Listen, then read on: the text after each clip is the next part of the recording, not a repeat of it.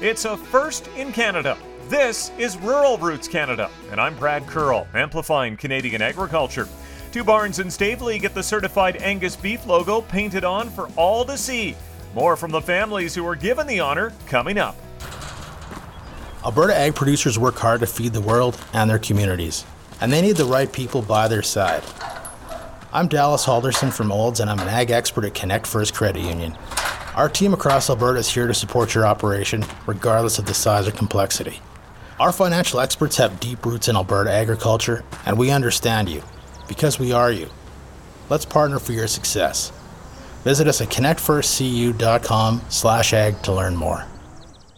Cudlobe Angus and Cudlobe Angus West, owned by the Bolducs in Stavely, Alberta, were bestowed with the honor of having their barns painted last month.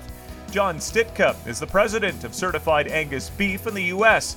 He says the Dice and David Bolduc families were the perfect fits for the program. Recognition of all the things that they've done to really champion the quality beef movement in Canada from a seed stock and, uh, and a production basis. Uh, you know, they focused on marbling genetics and improving consumer acceptance of beef in Canada for a long, long time. And and I know it means a great deal for us uh, to have our logo on their barn, and I, I hope for them it means that it's truly an endorsement of what they've been trying to accomplish for a long, long time. He adds they're proud to finally have their brand on a barn in Canada after having it on dozens in the U.S. David says it's a cool thing to have happened.